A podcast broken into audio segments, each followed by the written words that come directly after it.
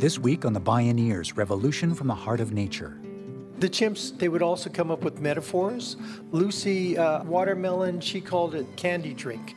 Radish, cry hurt food. On their amazing journey with chimpanzees, researchers Roger and Deborah Fouts have found that not only are people animals, but animals seem to be people too. This week on The Bioneers.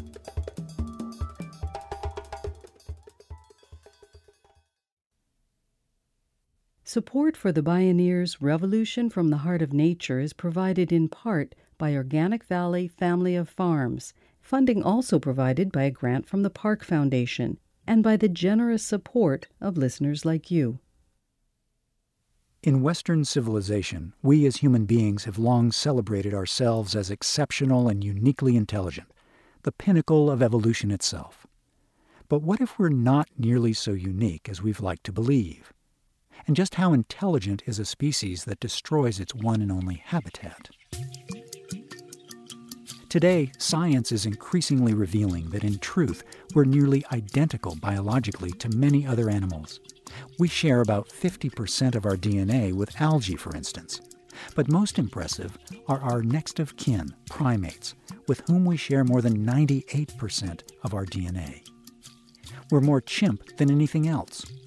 Yes, you might say, we're all chimps. That's exactly what breakthrough primatologist researchers Roger and Deborah Fouts say. In this half hour, we share their astonishing journey into the heart of nature and the human heart. This is We're All Chimps, or Are Animals Persons Too, with Deborah and Roger Fouts, co founders of the Chimpanzee and Human Communication Institute. My name is Neil Harvey. I'll be your host. Welcome to the Bioneers, Revolution from the Heart of Nature.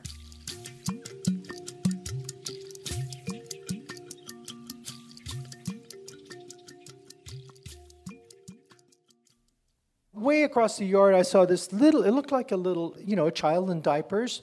Then she started quadrupedally running toward us, and it was Washoe, and she was running along, and I figured, well, she spotted her father.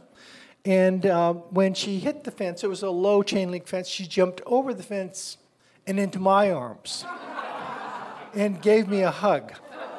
And I don't think anyone needed a hug more than me that day. Roger Fouts had just had the job interview from hell. As a PhD student in psychology at the University of Nevada, Reno in 1966, he needed a research assistantship to help offset tuition costs and provide him some income for his young human family. He interviewed with Dr. Allen Gardner, an experimental psychologist who, during the interview, roundly criticized Fouts for celebrating the work of scholars whom Gardner did not respect, resulting in Gardner more or less declaring Fouts unfit for the job. As a consolation for having traveled so far for a failed interview, Gardner offered to introduce the crestfallen Fouts to his latest research project, which was designed to see if chimpanzees were capable of learning language. When Washoe vaulted the fence into Roger's arms, she got him the job. Roger's wife Debbie joined the research project, and gradually they worked with four more chimpanzees Moja, Loulis, Tatu, and Dar. All of the chimps were raised as though they were deaf human children, immersed in sign language. Other researchers had only studied their vocalization. Half a world away, Dr. Jane Goodall was conducting parallel research at the Gombe Reserve that also sought to meet the animals on their own terms. Roger and Debbie Fouts spoke at a Bioneers conference. There was a chimp at Gombe that, uh, when Goodall was provisioning, he'd see the bananas. Well, he'd lead the other chimps off. He'd come back alone. She would unlock the box. He'd see the bananas, and he'd go, ooh, ooh, ooh, ah, ah, ah. and then all the chimps within hearing distance converged. The third time he led them away and came back alone, he actually covered his mouth. but it still came out. You know, it, it's, it, it's, it's, it's sort of elicited. So, not all of them, but a lot of their vocalizations are like ours. When somebody steps on your toe, you don't say, My goodness, that hurts a great deal. I better let them know by, you know, screaming. It just comes out. Why focus on vocal speech when they can voluntarily move their hands? Somebody finally decides, Well, let's look at gestures. And what he looked at was Gombe stream chimps, where you know Jane studies, and then he went to where Nishida studied, which was about 100 kilometers away. And in Gombe stream, when a chimp wants to be groomed by another chimp, they raise one hand. In Mahale, they raise or use two hands. What we've now discovered is you actually have gestural dialects between different communities of chimpanzees. And they have gestures like when mom's ready to go, there's this, you know, climb on my back. Well, also males will use that. It's time to get out of here. Let's split. Project Washoe and the research projects that followed went beyond the gestures chimpanzees already used and tried to teach them American Sign Language. Within four years, Washoe developed an extensive vocabulary of about 130 signs. Then she learned to ask questions and to use signs in combination. Be careful what you wish for. When Debbie Fouts set up a video camera and left the room to observe the chimpanzees remotely, she got some feedback she wasn't quite prepared for. So the chimpanzees would see the cameras being set up, and then I would go back to the video room and watch what they were doing. And Washoe really didn't care for this study because it meant that all of her human friends had to be out of her area for 20 minutes, three times a day. And she would come up to the camera and say, she named me Debbie Flower. She would say, Debbie, dirty, which is like feces, Debbie. She would, she would curse at me.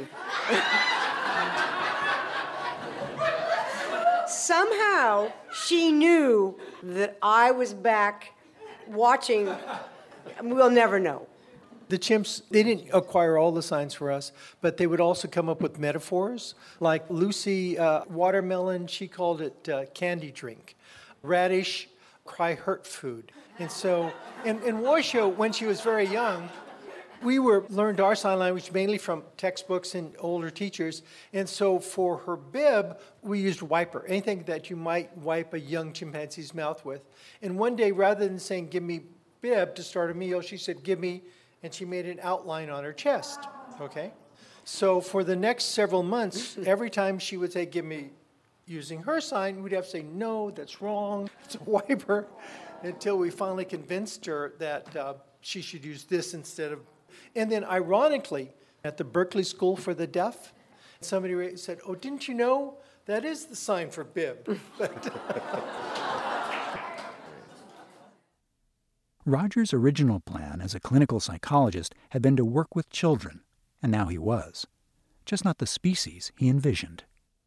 So Tatu was younger than Washoe and Dar. She was the timekeeper.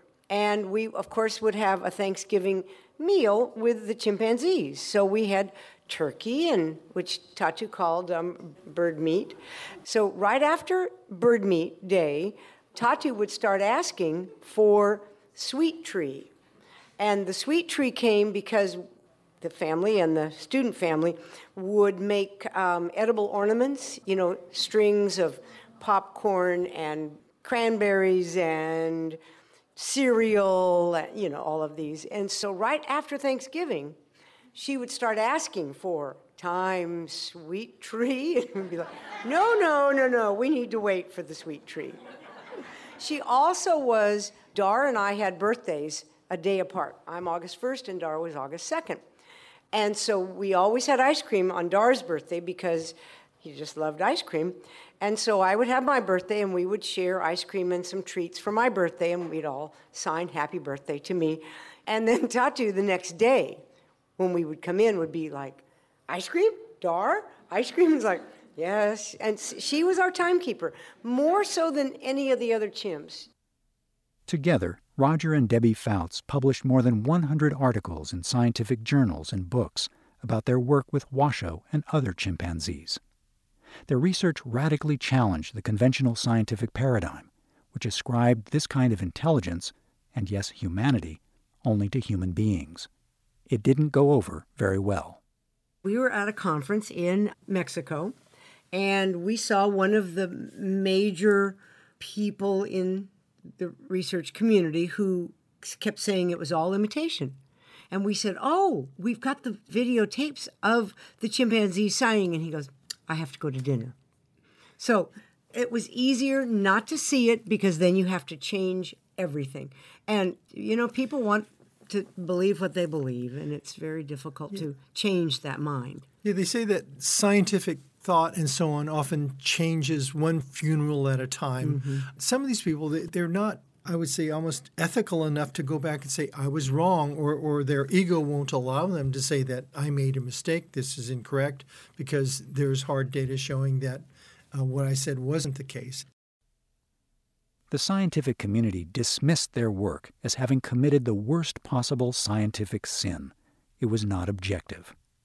After all, the researchers were treating the animals as persons and learning to relate to them on their own terms. The Fouts became pariahs.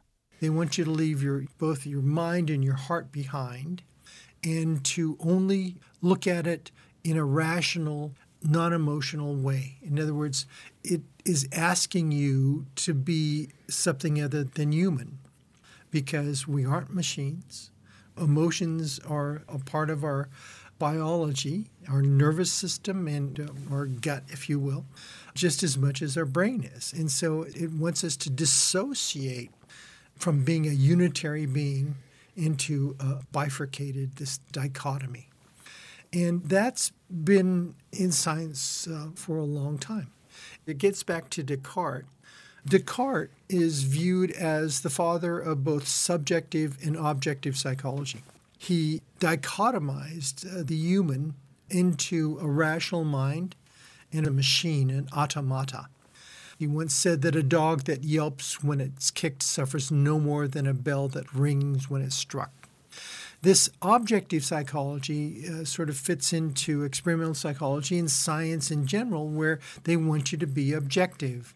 And so, what Project Washoe did, we had uh, both the objective side. Allen Gardner was very objective. Beatrice Gardner was an ethologist. What you do with ethology is you are humble enough to observe animal behavior of any sort. Humans, of course, were animals too to observe behavior and let the organism tell you what's important to them. We had uh, Washoe on her terms as a chimpanzee. So it adjusted to her rather than expecting her to adjust to what we humans might want.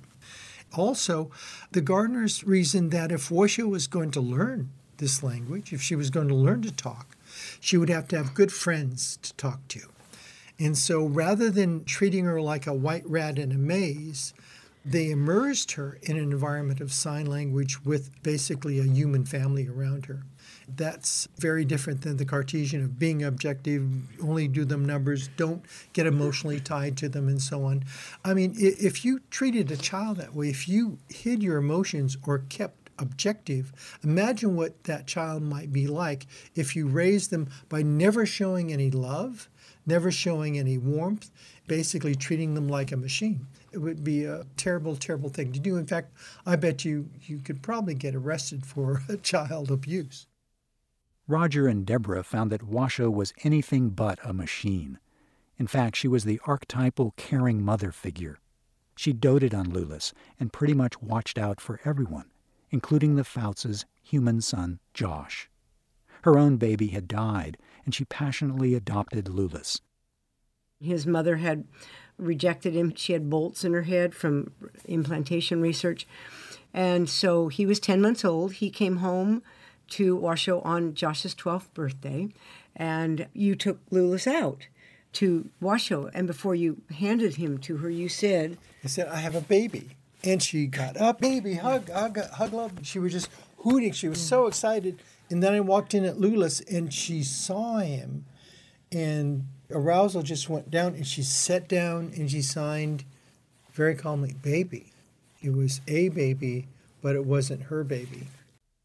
One experience that Roger had with Washoe showed him that chimpanzees could also be altruistic. It contradicted the Cartesian view, especially the commonly held tenet of scientific rationalism that living things are primarily gene machines, unconsciously calculating their selfish actions based on whether it improves the likelihood of surviving and passing on their genes. When we first moved to Oklahoma, she was about six or so, they put her on an island. It was a moated island, an artificial moat, maybe eight feet deep.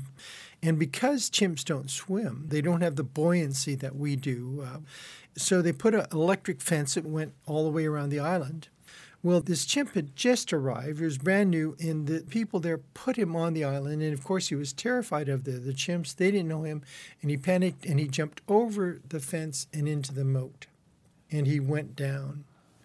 And he started to come up again, and he went down. And Washoe jumped over the fence, and there was maybe six inches. And she landed on that. She reached down and grabbed the base of one of the poles holding the electric wires, and she got into the water and reached into the water and pulled this chimp out that she did not know. As I said, she was brand new. So she really literally saved his life and risked her own hmm. because she did not like water. She wasn't one to even really want to wade much at all. But I mean, to see that risking her life to save somebody, a stranger, if you will, is remarkable. But I think that speaks to her. She always uh, cared about looking out for, for people in trouble. When we return, more with Roger and Debbie Fouts on how the scientific paradigm is changing today and why they are modern day abolitionists. This is We're All Chimps, or Are Animals Persons Too? I'm Neil Harvey. You're listening to The Bioneers, Revolution from the Heart of Nature.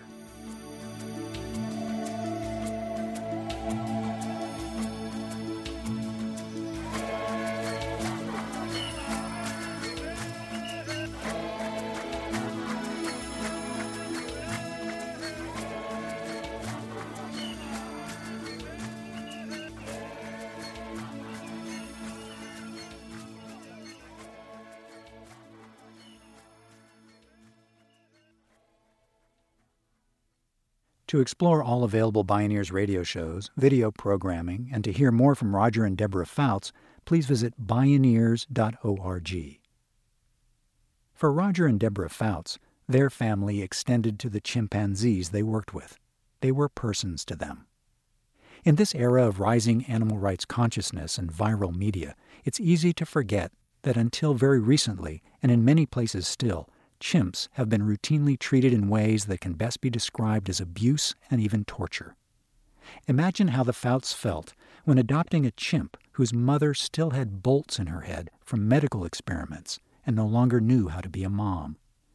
Or having the owners of the facility in Oklahoma in which the chimps previously lived force all the chimps to wear chains around their necks and to live in five by five cages that were seven feet high. Or glue a cap to a baboon's head to allow a machine to spin him at high speed and stop suddenly to simulate a car accident. And when the institution owns the chimps, there's nothing to stop them. After all, this is the legacy of Rene Descartes and the Enlightenment thinking that birthed our current scientific paradigm. From this perspective, animals are just machines without feelings, creativity, or certainly consciousness. After losing a federal grant in 1980 that supported the welfare of the chimps, Roger and Debbie Fouts felt compelled to choose jobs at smaller universities without PhD programs in order to preserve their autonomy and the safety of the chimps. They founded a nonprofit, Friends of Washoe, to help assure their well being. When the Fouts retired in 2009, they partnered with Dr. Marilee Jensvold and her Fauna Foundation in Canada, a sanctuary to care for several of the remaining chimps. When Washoe passed away, it was really, really terrible. Both of us have lost our parents, and so, you know, we knew what grief was, but I think everyone in the family was terribly heartbroken when Washoe passed away. We were with Washoe, and we knew the end was near, and so Marilee lived about 30 miles away, and we had called her and we were holding Washoe in our laps. And when Marilee got there and she held her, then Washoe let go. And she and she passed. Yeah, so she gave her a little greeting when she came. She did. She lifted her head and did. A, you know, I mean, we hear about humans that wait until people are there to see them on to the other side, and truly, and, that's that's and, how and Washoe it acted. did affect the other chimps too. Oh yeah. After she died, uh, for about a week, they were very, very very sad, sad, very somber. And poor Loulis, I mean, you know, she was more than his mother. Yeah. She was his everything. So they are aware of grief. In, in, the Taï forest, Boesch observed something among wild chimpanzees. He was uh, following a troop and he heard this leopard and, and screaming and so on. And when he got there, there was a, I think, a teenager that had been killed by the leopard. And the alpha male sat by the body, and the adults of that group of chimpanzees came by and would touch and so on and move off. And he kept all the, the young ones, the two and three year olds, except for one. He let one young chimp, and it was the little brother of the mm-hmm. juvenile that had been killed. But they spent the day with the body, basically having a wake. I mean, it's what we would call it. In the early 90s, the Fouts created the Chimpanzee and Human Communication Institute at Central Washington University, a sanctuary dedicated to the protection of chimpanzees and to better educating students and the public. They were active in a successful campaign that urged the U.S. Fish and Wildlife Services to extend the endangered species designation to all chimpanzees, not only wild ones. This contributed to the National Institutes of Health's landmark decision in 2015 to stop using chimpanzees in biomedical research, where researchers often abused the animals, performed experiments without anesthesia, and infected them with deadly viruses. The Fouts advocate the end to all animal testing. They want all captivity of animals who grew up living freely in the wild to be abolished. I am an abolitionist. I understand that for our human consumption, people do feel that cows and pigs and chickens should, I guess, they have to live in captivity. I just don't think any animals that are free living, lions, tigers, any of the, the zoo animals, they shouldn't be in captivity. I don't think we should keep breeding them in captivity because that's the big thing in zoos right now. Well, they're not in the wild anymore. So we're really going to need to breed more. So breeding them into prison to me just seems just You know, doesn't we, seem we right. should protect their habitat where they are. The money should go Exactly. to the to Yeah. the habitat. Right. As far as as domestic animals, we'll eat meat now. We were vegetarian for years, and then But I think we sort of come to the real, realization that it's all part of the Tao, and, and we're going to feed on life. But Niman Niman Farms, the pigs get to be pigs. And they have one bad day. And most of us, well, we all will have one bad day. Uh, so, uh, do you see what I'm saying? It, it, factory farming is an abomination. If you're going to take their life to survive, then you should have respect. It should be a sacred event rather than this aberrant abuse of them. So whether it's chickens in small cages or, uh, and we, we are completed abolitionists, chimpanzees belong. We've said in print that we would never, ever do a project like this. They can't go home again. Those chimps that have been home reared in, in this country, it sounds romantic, but with Lucy, a chimp that we worked with in Oklahoma, it was not a happy ending. It would be like me taking a 12 year old human child and dropping her in the outback of Australia and saying, These are your roots, you know, just give me your, your earphones uh, and your, your iPhone and, and uh, survive. You, and that's what they did to Lucy. Lucy used to have martinis with the Temerlins. I mean, she, she, was, uh, she was humanized, basically, to our culture. And to put her back in Africa was, I think, was a big mistake. Individuals like that, what we did is give them the best life we could and still are supporting them. We should have a reverence for the very thing that keeps us alive. You know, whether it's a plant or an animal, they are all beings. They're organic beings that we should appreciate the sacrifice that we're forcing on them, quite literally, for us. Here is how Roger Fouts summed it all up in his book Next of Kin. Washoe, the chimpanzee and friend for over 30 years, has taught me that we are both part of the natural world we share with all our fellow animals. She has taught me that personhood is something we share, and that personhood goes beyond species classifications. She has taught me that human arrogance is very lethal to our fellow beings on this planet, especially when it is combined with human ignorance. She has taught me that the most profound scientific discoveries are often based on the most humble approach. She has taught me that compassion is one of our dearest traits and that we should value it above all others, including intelligence. she helped me to realize that if we humans do not embrace and respect our fellow species on this planet, then we stand a good chance of destroying the whole thing. After all, people are animals, and animals seem to be people too.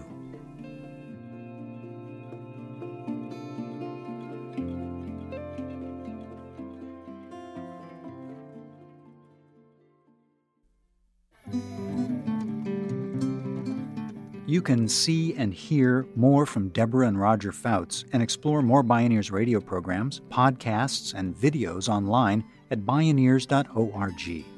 For information on attending the National Bioneers Conference and Bioneers events in your area, please visit bioneers.org or call 1 877 Bioneer. The Bioneers Revolution from the Heart of Nature is a production of Bioneers and Collective Heritage Institute. Executive producer Kenny Ausubel. Written by Kenny Ausubel. Senior producer and station relations Stephanie Welch. Host and consulting producer Neil Harvey. Program engineer Emily Harris. Production assistants Tina Rubio and Melanie Choi. Interview recording engineer Emily Harris.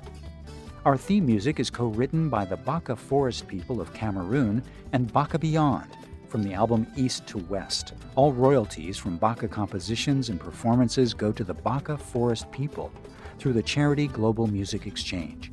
Find out more at globalmusicexchange.org. Additional music was made available by Sounds True at soundstrue.com. For more music information, please visit bioneers.org. The opinions expressed in the Bioneers Revolution from the Heart of Nature are those of the presenters and are not necessarily those of Bioneers and Collective Heritage Institute, the underwriters, or this radio station. My name is Neil Harvey. Thank you for listening. I invite you to join the Bioneers in inspiring a shift to live on Earth in ways that honor the web of life, each other, and future generations. This is program number 0116. If you love Bioneers Radio, it's free and easy to support us. Just take a moment to post a review on our podcast on iTunes, Google Play, or wherever you find our show online. You'll be helping other people find and enjoy these incredible thinkers and storytellers. And thank you for helping us out.